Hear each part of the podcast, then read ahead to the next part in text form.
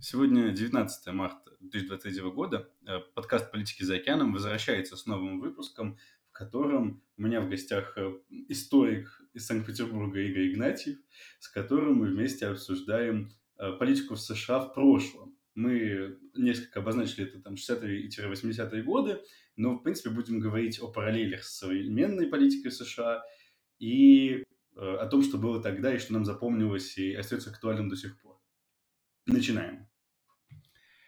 Начнем с того, о чем я много писал и говорил в предыдущих вещах, о некотором освоении общества, которое сейчас можно дать, когда республиканцы ненавидят демократов, а демократы республиканцев. В каких еще э, исторических периодах, в каких примерах мы видели подобные случаи, э, когда действительно было и насилие, были действительно большие проблемы у населения США друг с другом? Ну, во-первых, я хочу приветствовать всех слушателей подкаста. Э, естественно, история США, как история большой, уже долгой существующей страны, не свободна, история, в общем-то, любой другой страны не свободна от повторения определенных, просто на другом уровне развития.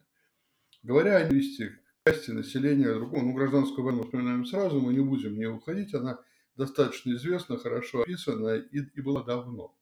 Естественно, проблема, которая решила гражданская война, они давно решены и стоят другие. Но примерно 60 лет тому назад похожая ситуация была в Соединенных Штатах Америки на первых этапах реформ Кеннеди э, по, я бы назвал это, интеграции цветного населения в экономическую жизнь страны. Ведь, собственно говоря, до реформ Кеннеди, до э, э, похода на Вашингтон Мартина Лютера Кинга, до этого всего времени бурных 60-х, негритянское население Соединенных Штатов Америки могло претендовать на, на, на самый минимум, скажем так, мест в районе белых воротничков. Выходил были синие воротнички. Экономика развивалась от э, ну, во-первых, необходимо было более рабочая сила, которая потом Америка в лице иммигрантов. Вот. Во-вторых, э, необходимо было, ну, экономика перестраивалась из экономики, грубо говоря, фрезерного станка в экономику услуг. И вот для экономики услуг нужно существенно больше уровень образования. И этот уровень образования и, должен ввести вот новое население в довести его до уровня определенного богатства, для этого им надо было дать равные права. Противников этого, особенно в южных штатах, было колоссальное количество. Все мы помним перестрелки в э, Алабаме, в Джорджии, э, пикеты, чтобы не дать буквально одному-двум цвет, цветным учиться в университетах и так далее. И так. Вот. Но в чем принципиальная разница сегодняшней позиции, как я вижу? Любое западное общество основывается на трех принципах Великой Французской революции – свобода, равенство, братство. Вот э, возвысилось западное общество и создало сильную экономику на первом принципе, на принципе свободы. Вообще такая страна, как Америка, создана была, исходя из одного единственного слова – свобода. Вот. Э, что касается реформ Кеннеди Мартина Лютера Кинга, ну, условно, да, я называю эти две наиболее известные фамилии, то это была попытка определенного правового правового, прежде всего, равенства. То, что делает сейчас, делается демократической партией, ее самым левым крылом, делается движением БЛМ и все прочее. Я понимаю их проблемы. Я понимаю, что цветное население так и не смогло стать в большинстве своем экономически равным. Но поверьте мне, кто хотел, стал. Стали те, кто, простите меня, вот уже не первое поколение, да? первом поколении таких особо не возникло. Сейчас, если у тебя родители бедные, не могут отдать тебя в приличную школу, чтобы ты потом получил приличное образование, значит, твои родители свою молодость, свое время получения образования потеряли зря. И то, что делается сейчас вот этими левыми движениями в США, которые, к сожалению, получили очень широкое распространение, это уже не свобода, это уже не равенство, это даже не братство, это псевдобратство. То есть это искусство, это уравниловка, говоря по-русски, которая даже при э, социализме, марксовом российском социализме, э, просуществовала крайне недолго, реально, а реально вообще никогда. Потому что это первое, что экономику не даст двигать вперед. При уравниловке нет смысла работать, невыгодно. Вот в этом принципиальная разница, в этом опасность для сегодняшних Соединенных Штатов, но определенная схожесть, безусловно, существует. Ну вот, э, ты упомянул людей, которые оказались против тех реформ, которые проводились тогда.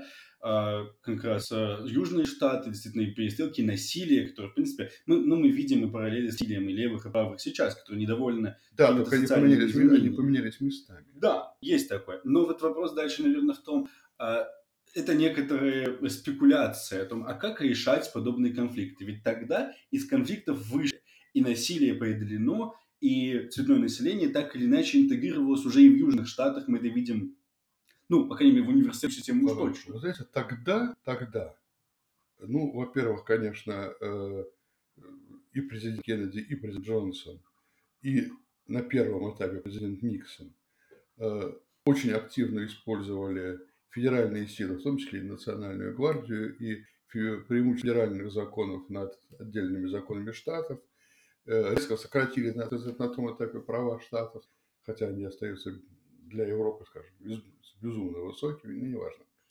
Вот. Э, есть ли на сегодня фигуры, которые на это способны в Вашингтоне, я не знаю. Это во-первых.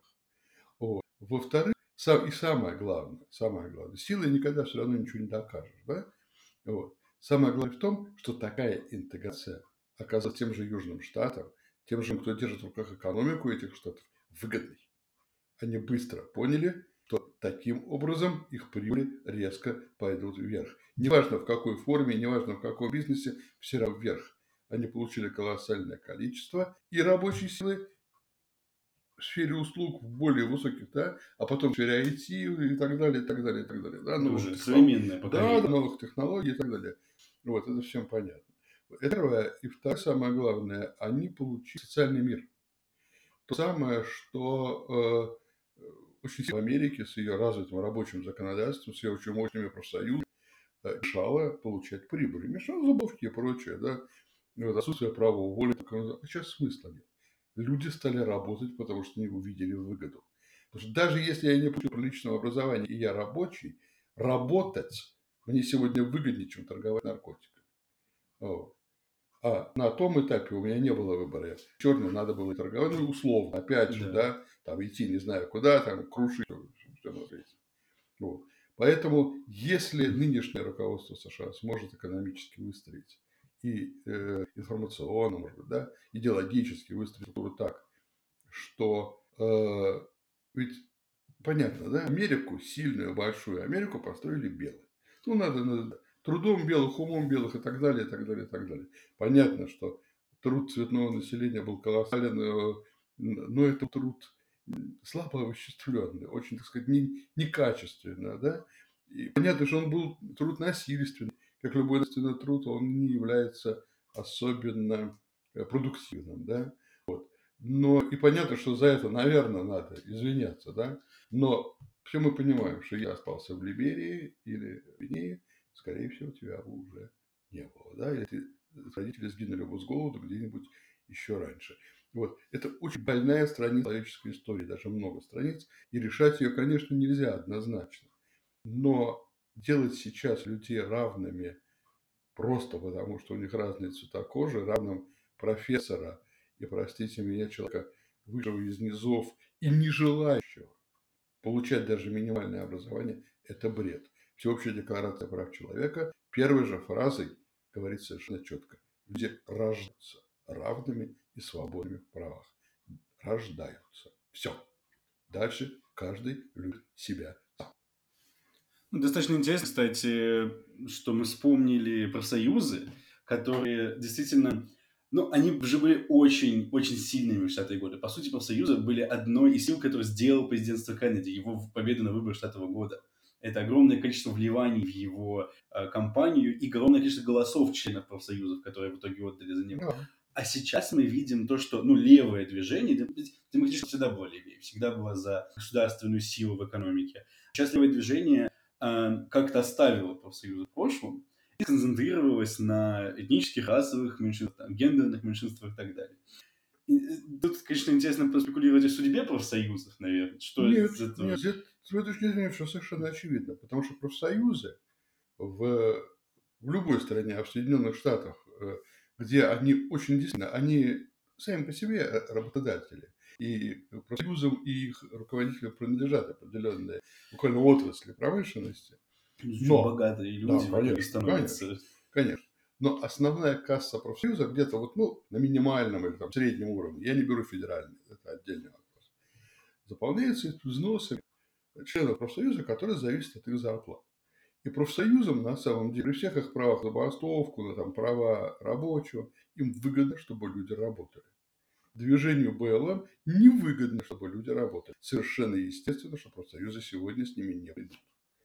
А на, э, тогда, в 60-е годы, о которых вы вспомнили, профсоюзам важно было не только, чтобы люди работали, но чтобы огромное их большинство, которое составляло цветное население, получало не копейки, и то вымаливая иногда, да, и, и лишенные всяких прав, там, даже по минимуму зарплаты в Южных Штатах, а именно твердые гарантированные права, твердые гарантированные доллары. Поэтому интересы профсоюзов, естественно, совпадали тогда с Демократической партией и совпадают сейчас. И сейчас они нас сдвигаются в сторону Республиканской партии. Да. Мы видим, как члены профсоюза будут Правильно, потому, потому что экономическая политика республиканцев – это нормальная, либеральная э, э политика в сфере… Э, Стандарт. Да. Еще буквально там 17 веков. 17 да, именно так, основанный, опять же, на слое свободы. Да? И откуда, плюс... откуда возникло состояние, откуда возникли сами профессионалы. И плюс к этому мы имеем сейчас, наверное, э, ну вот новую историю, когда нет реально партии, которая бы только это, классическую свободу в экономике продвигает, потому что республиканцы продвигают тарифы У меня... на международную торговлю. И это тоже является профсоюзом, кстати. Да, естественно, потому что защита внутреннего рынка. Вот. У меня вообще с, э, имеется впечатление, что мы наблюдаем, ну, может быть, уже не я, а, наверное, может, твое поколение, увидит э, конец двупартийной системы. Потому что уже на сегодня брать республиканскую партию противоречие между блоком Рейгана и небольшим, да, он действительно, он действительно сходит на нет в плане возраста, но я уверен, что к нему присоединятся довольно многие из молодых. Его нужно переименовать. Ну, естественно. Какой-то новый человек Он же и сейчас, да, кто-то появится. Он и сейчас, ну, в общем, названия этого нет. Ну, и, скажем, Трамп, блоком Трампа до Сантиса, они, которые тоже давно не э, полные. Вот эти противоречия очень велики. Я уж не говорю про то, что творится в демократической партии, потому что говорить даже о весьма левом Байдене и э, вот самыми левыми, которые представлены там, Акасио Кортес, да, самый известный да, да, да, да. Нет, самая известная фамилия – это сенатор Фермон. Сандерс. Сандерс, да. Сандерс, конечно. Вот. Это, как эти люди могут состоять в одной партии, вот мне, так сказать, человеку, которому наблюдавшему и систему, и становление, и разрушение российской партийной системы, не могу это понять. Да? Даже у нас порядка в любом случае было больше. Вот двупартийная система, на мой взгляд, немножко себя либо исчерпала, либо надо там внутри партии перестроиться, и вот эту рыхлость да, которая в Соединенных Штатах существует, где Национальный комитет партии ничем сам не управляет, членом партии считается тот, кто в нее зарегистрировался. Эту рыхлость тогда надо будет убирать, надо будет проверять. Но это какая-то всего, всей да, системы. Да, это вряд ли, поэтому, скорее всего, будет просто вместо двух партий через какое-то время четыре партии. Есть пять. некоторая трудность в том, что э, мажоритарная система избирательная, она очень сильно к двупартийной системе тяготится. Простите меня, в, э, Соединенном Королевстве Великобритании и Северной Ирландии существует мажоритарная система first past post, вот, э, но да, действительно, там две, две партии, пожалуй, сильнейшие, но третья еще проводят вот, но третья, третья партия социал-демократическая набирает силы, всегда в национальных округах ну, есть шотландцы, ирландцы и валийцы. Ну, вот в США да. не может США, такого быть. В США может такое быть. В США это просто не национальные партии, а партии штатов или регионов. Э, совершенно не обязательно, чтобы на финальных выборах, э, ну, по крайней мере, по нынешнему законодательству, э, партия была зарегистрирована во всех 50. Да, конечно. Да. Вот. Поэтому будет, например, что эта партия защищена юга. Вот у Строма Термана в 1968 году такая партия была. Вот он формально был демократом, но реально, да, диксикраты, диксикратская партия. Вот, кстати, ты сказал только что про то, что вот Сандерс и Байден совершенно разные люди в одной партии, а в 60-х годах в одной партии, в демократической партии стояли Кеннеди и Джонсон, а с другой стороны в ней состоял Джордж Уоллес, например, и Сторм Торманд. Э, да. Совершенно разные люди. Совершенно верно. Но тогда никто не скрывал, что группировка диксикратов, да, группировка, ведь, понимаете, откуда возник диксикраты вообще? Ведь э, в основе армии Соединенных Штатов, политической основе армии Соединенных Штатов, которая вторглась на юг, победила юг и заняла ключевые политические места в Штатах, была республиканская партия. Грейтл партия, Лина и так далее. Все, да, все это понятно. Вот. До этого все южные штаты контролировала демократическая партия. Она называлась по-разному. Партия штатов, федералистская, да? Вот. Но это демократическая партия. Потом, на этапе некой реставрации, который начался уже буквально довольно быстро, потому что деятели республиканской партии, которые приехали на юг, назывались очень просто – саквояжники. Они воровали. Вот все, что можно было украсть из Южного штата, они воровали. Так как, извините меня, член советской военной администрации в Германии вывозили на свои дачи вагонами эту самую Германию. Выиграли войну да, и да, забрали, да. что... Нет, что значит, сначала государство забрало положенные ему репарации, да? Ну, но потом, да, простите меня, выдающийся наших военачальников, были заполнены, например, э, томами немецких книг, которые, естественно, никогда не вскрывались, да? потому что никто из них немецким, во-первых, не владел, а во-вторых, книг не читал. Вот. Так вот, это не трагедия русских, да, это происходит во всем мире, абсолютно со всеми тоже делали и немцы, вторгаясь в наши города, и французские города. Вот. Так вот, эти саквояжники, на самом деле, создали сильное демократическое крыло южан в демократической партии. Интересы их и интересы демократической партии Иллинойса, Вермонта, там, не знаю, Монтаны абсолютно иные. Потому что задача э, демократов Юга была простой – выгод саквояжник. В итоге диксикраты, как их называли, но им некуда было войти. На политическую власть они могли претендовать, только войдя в состав одной из двух партий. Да, так получилось. Да, это длилось долго. Да, на выборах того же самого 60-го, 68-го годов у демократов было по два кандидата. Э, в итоге. То есть реально два в кандидата. Году они еще умудрились да, выиграть, правильно? Да, да, в 60-м они выиграли, хотя выиграли меньшинство штатов, да? Просто больше выборщиков. Вот. А в 68 году он просто помешал да, да, Хэмфри выиграть у Никсона. Вот. Так э, мы сами понимаем, что даже два кандидата от одной партии на федеральных президентских выборах – это две партии. Ну да. Вот. Поэтому ничего удивительного я в этом не вижу. Ну, кстати, вот интересно, что если мы говорим о разделении партии в какой-то перспективе в США, то мы тоже получим на федеральных выборах четырех трех или четырех кандидатов. Какой-то там ультралевый да, кандидат, да. центристский демократ, центристский республиканец, ультраправый кандидат, который тоже будет отбирать друг у друга голоса, причем в тех местах, где нам сейчас кажется, что это невозможно ничего отобрать. Вот. А... Да, в этом случае, кстати, может быть, я, я не исключаю, что, может быть, будет изменена система э, выборщиков. Это, это изменение Конституции? Да, это ну, новая поправка? Да, ну я, нет, я, сам, я не вижу, в общем, такого вот особенно необходимого, чрезвычайно. Но, в общем, для получения некого логичного результата, то, что президент был избран, ну, действительно, большинством, по крайней мере, пришедших, да, то, видимо, придется вводить двухправовую систему. Mm. Хотя не обязательно. Америка может действительно э, идти по британскому принципу. Ну, в Великобритании не избирают одного человека, избирают. Э, разумеется, но все мы прекрасно понимаем, что когда у тебя в округе идет лидер партии, да, то мы избираем премьер-министра. Да, конечно, но не во всех округах он идет, естественно. А, кстати, поправок в Конституцию, поправок в Конституцию не было с 60-х годов как раз. И с тех пор... То есть есть ощущение... Правильно, потому что так, так да. Это Слушай. расслоение не изменилось. Люди не принимают какие-то коллективные решения сейчас, да, такие важные. Нет, нет, это значит просто то, Значит, когда принимаются вообще поправки? Вот когда была ну, самая знаменитая поправка Конституции об отмене сухого закона? Вот более знаменитой поправки нет. Да? Вот. Элементарный вопрос. Тогда, когда надо было поднимать экономику, нужны да. были удачные деньги да, перемена, очень серьезная. Когда была принята еще знаменитая поправка об отмене права избираться больше, чем на два срока. Тогда, когда, прости меня, правящий класс увидел разницу между интеллектом Рузвельта и серостью Трумана. Я хорошо отношусь к Гарри Труману, прекрасному консервативному, великолепному президенту. Консервативный демократ. Да, консервативный сейчас... демократ, да, из достаточно южного штата Миссури. Ну, да. вот, он не совсем южный, но близок по взгляду. Там было вот. рабство. Да, два да, года. да, да. да. Что вот. Но тем не, да, но тем не менее, значит, нужны определенные перемены. Перемены сделали таким вот образом. Очень, кстати, законно. В 60-х годах совершенно справедливо тоже были поправки в Конституцию. Значит, они вводятся тогда, когда она нуждается в переменах. Да? В этой перемене Значит, должно быть согласие, что мы все даемся в этой перемене. Э, Потому что ведь две трети штатов должны легислатуру штатов две принять. Две трети не сто процентов. Ну, все Уровень, равно. то есть уровень согласия должен быть высок, но не абсолютно. Сейчас сложно представить, например, чтобы один кандидат выиграл две трети штата. Разумеется, поэтому вот, может быть, поэтому никто и не вносит эти Да. поправки, потому что все реалисты.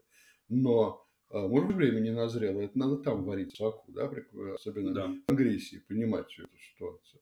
Вот. Тем более, что э, все мы понимаем, что после 91 года сейчас расслабились. Соперника, конечно, на арене не стало. Э, И вооружение пошло, и экономика стала развиваться совершенно, ну и конец истории э, вышел из печати и так далее, и так далее.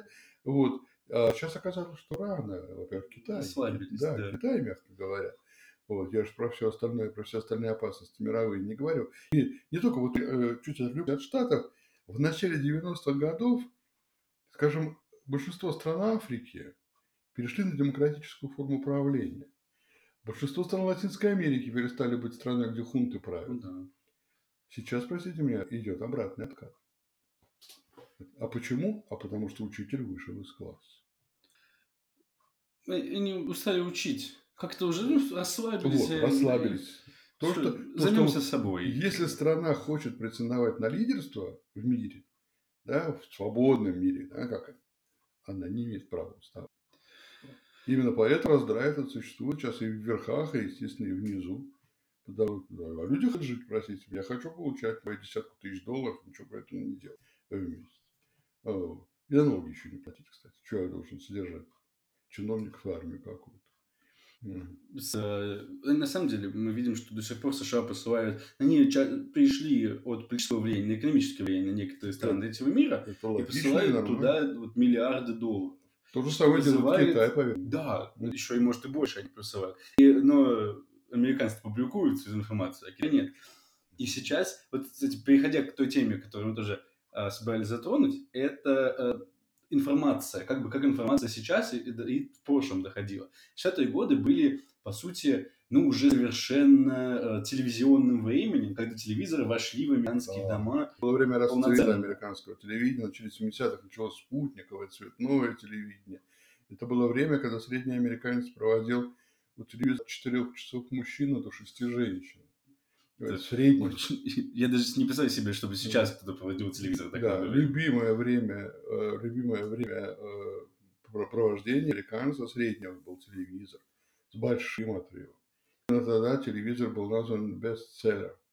Лучший продавец товаров, потому что лучше контакта с продавцом, чем через рекламу ее, собственно, и не было. Вот, кстати, это остается до сих пор и в Соединенных Штатах, и в России. Весь рост рекламы в интернете, те, кто хочет реально продать, рекламируются в телевизоре. 60-е годы – момент, когда телевидение вошло в, в все дома. Десятые годы 21 века – момент, когда социальные сети вошли во А все вот дома. Очень хорошо. А вот теперь смотрите. Телевидение при всей независимости от государства принадлежат крупным корпорациям. Да? Крупные корпорации заинтересованы прежде всего в чем? В стабильности. Стабильности развития экономики. Газеты то же самое. Да? Журналы. Интернет никому не принадлежит. В интернете мнение любого человека имеет право быть высказано и услышано. Э, В силу этого получили право голоса те, кто в 60-х годах мог голосовать, мог высказывать соседям, да, но не мог высказать это на весь мир. Э, Хорошо ли это или плохо? В условиях Штатов оказалось, что плохо. Потому что э, свобода – это прекрасно, но свобода, которая ни на чем не основана, за которую ты несешь ответственность, это оказалось плохо.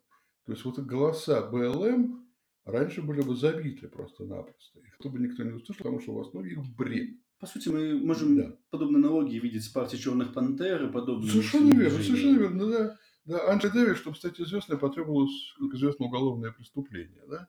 Иначе просто никто не знал. По- Поездка в Советский Союз. Нет, это было после. Вот. Про существование вот такой э, негритянской активистки. Да, в Советском Союзе просто это раздули, это нормально, идеологическая установка, это тоже все, все в порядке вещей. Вот. Поэтому в данном случае вот эта огромная свобода в методах выражения, выражение было в Америке всегда, но свобода методов выражения принесла дурную немножко шутку вот на этом этапе. Потому что, к сожалению, сказать, э, грубо говоря, показать зайцу на экране можно на некоторое время стать популярным, да? Ненадолго. Вот это время в Америке сейчас, сейчас имеет место быть. Да. А, Но компании, социальные, социальные сети владеются тоже людьми со своими очевидными политическими интересами, как и телевизионные корпорации владеются людьми. Поэтому мы видели, кстати, примеры какого-то цензурирования. Вот где Трампа вот два дня назад разбавили на Фейсбуке после долгих э, двух с лишним лет отсутствия там. Вот. Но это контроль другой. Это контроль другой. Э, и прежде всего принципиально другой, во-первых, потому что э, если ты начнешь цензурировать, то твоя социальная сеть сильно цензурировать, да, твоя социальная сеть рухнет, как, собственно, огромное количество людей ушло из Твиттера после да, Трампа, вот, и потом можно создать другую социальную сеть, да, ну, понятно, что она вряд ли достигнет. Трамп это сделал, Трамп, но на маленькое да, количество да, людей. понятно, что она не достигнет там уровня Твиттера или Фейсбука, вот, который же просто. Это первое. Второе, может быть, даже более важно. А, владельцы телекомпаний и газет в 60-е, 70-е, ну, собственно, историю США, и были довольно консервативные люди, как правило, Оспа и так далее, и так далее. Ну, один политический истеблишмент. Никуда ты от него не денешься. Он тесно связан с, с такими столпами экономики, как, как СМИ.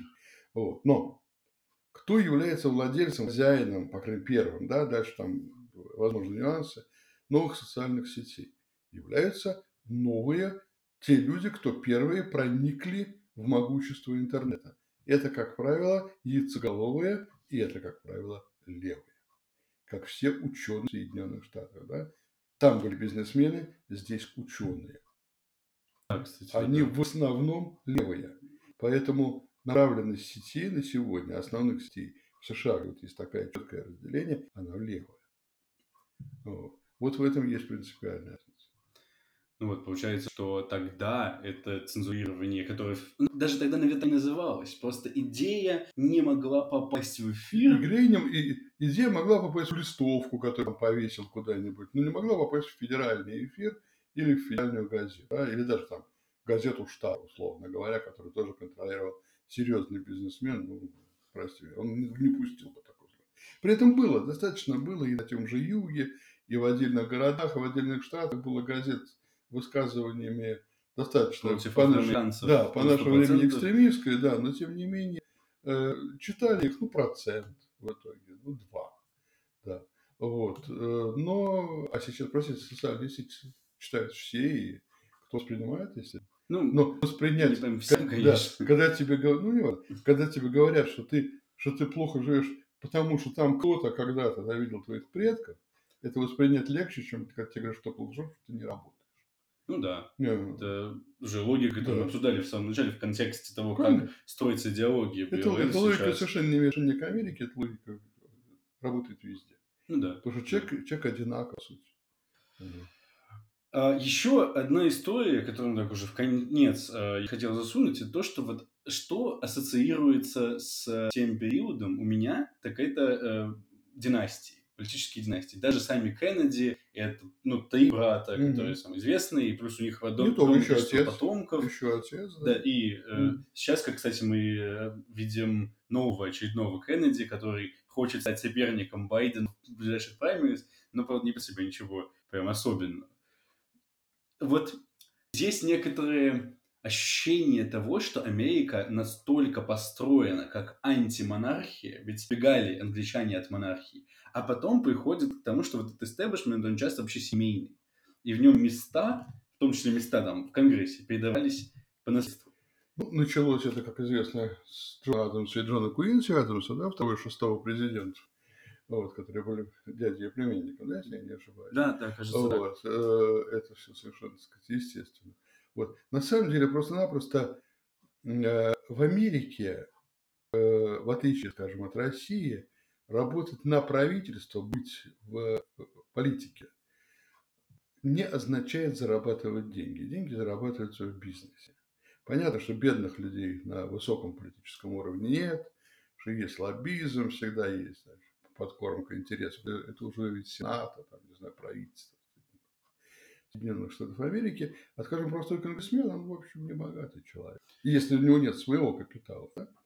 Мы видим, на самом деле, что почти все конгрессмены увеличивают свои капиталы. Увеличивают, потому что для того, чтобы провести избирательную кампанию, они приходят к каким-то какому бизнесу своего штата, своего города, что-то ему обещают, получают за деньги на кампанию, выигрывают кампанию, отдают как бы моральные и материальные долги этому бизнесу, естественно, не давая при этом из себя.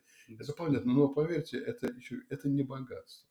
Ну, это, ну да, некоторые, конечно, они, так сказать, обрастают какими связями и знакомствами, и после окончания срока, как правило, имеют хорошую работу, хорошо оплачиваемую. Вот. Э, и поэтому, но есть семьи, есть действительно династии, которые работают в политике, но вот видят себя это самое, как э, задачу семьи. Например, Джозеф Кеннеди целенаправленно э, делал своих сыновей. Сначала старшего погибшего, да, потом Джона президентом, ну, потом он уже был парализован, когда его убили, но в семье это осталось, и э, Роберт пошел, если бы не Лос-Анджелес, и Эдвард, если бы не Чапакуиди, тоже пошел бы в президенты. Вот. Это э, совершенно очевидно. Была такая великолепная комедия американская, «Достопочтенный джентльмен» называется. Там умер э, конгрессмен Джозеф Джонсон. Вот. И был один простой, э, который тоже звали Джозеф Джонсон. Какие-то люди, которым вот так нужен был голос этого конгрессмена, дали ему чуть денег копеечки. Вот, для того, чтобы это имя звучало. И американцы тупо проголосовали. Они привыкли 50 лет голосовать за место в Сенате за Джозефа Джонсона. Вот. К сожалению, традиция американского голосования э, основана, прежде всего, на том, что ты должен регистрироваться заранее как член партии или, соответственно, независимый. Э, голосуют люди, которые ну, либо действительно очень идеологически э, выверенные, либо голосуют просто за деньги, которые приходят в твой... Это главное для американцев мотив голосования, потому что Иванов принесет нам, Джонсон принесет мне 58 тысяч долларов, и этого мало, а там, не знаю, Никольсон принесет 5 миллионов долларов, но это будет там 200 рабочих мест, значит, у меня на 200 шансов меньше остаться без работы. Все. И, и тут идеология уже вообще будет даже ни при чем, абсолютно. Вот. Отсюда и династия, да, потому что его папа принес в штат когда-то 200 миллионов долларов, значит, и сын тоже пойдет по стопам папы. И это, кстати, бывает так, действительно, между прочим. Вот. В Америке не так много династий, которые рушатся. Ну, понятно, Кеннеди мы не берем в силу просто убийств. Да. Вот, трагедии семьи, да. Но та же самая семья Буш, при всех нюансах, да, младшего, э, второго президента – с учетом еще Джеба. Следующий Джеб оказался очень мощным кандидатом. Он Одна из худших избирательных кампаний, ну, которую я, в принципе, да, видел. Но она, она у него была. Она ну, была да. плохая, он был неплохим губернатором Флориды, да. Это... Потом над ним все время висела, простите меня, Флорида 2000.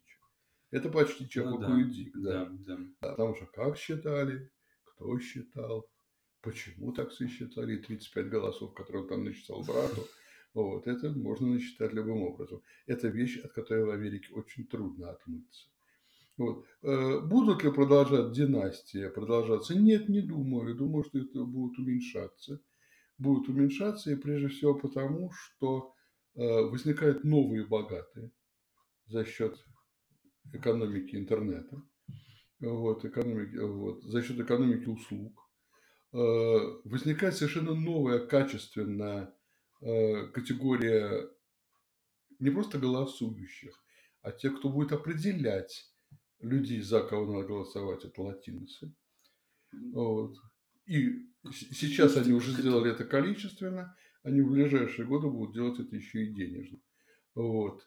Э, я не исключаю еще одной очень, может быть, не самое большое по количеству, но чрезвычайно важной категории голосующих, которая появится и появляется уже в Штатах, это категория яйцеголовых азиатов японцы и китайцы, приезжающие в Штатах, остающиеся там, имеют, как правило, очень высокие баллы во всех вузах. А, да. Во всех вузах тщательно и старательно учатся, они остаются, получают гражданство, становятся избирателями, и у них будет свои предпочтения. Их пока не так много, чтобы решить чью-то судьбу, но я допускаю, что они могут стать серьезные. Статистика показывает, что так как это высокообразованные, часто левые, ну, по причине своего научного Азиаты образования. не всегда левые, как образованные. Ну да, большинство, наверное. Большинство, да. они, с одной стороны, э, они демократам, умеренно. Умеренно левые, да, но они такие центристским демократам mm-hmm, движутся. Да. А с другой стороны, мы видим статистику про то, что э, больше всего от э, распределения мест в университетах по расам в Гарварде,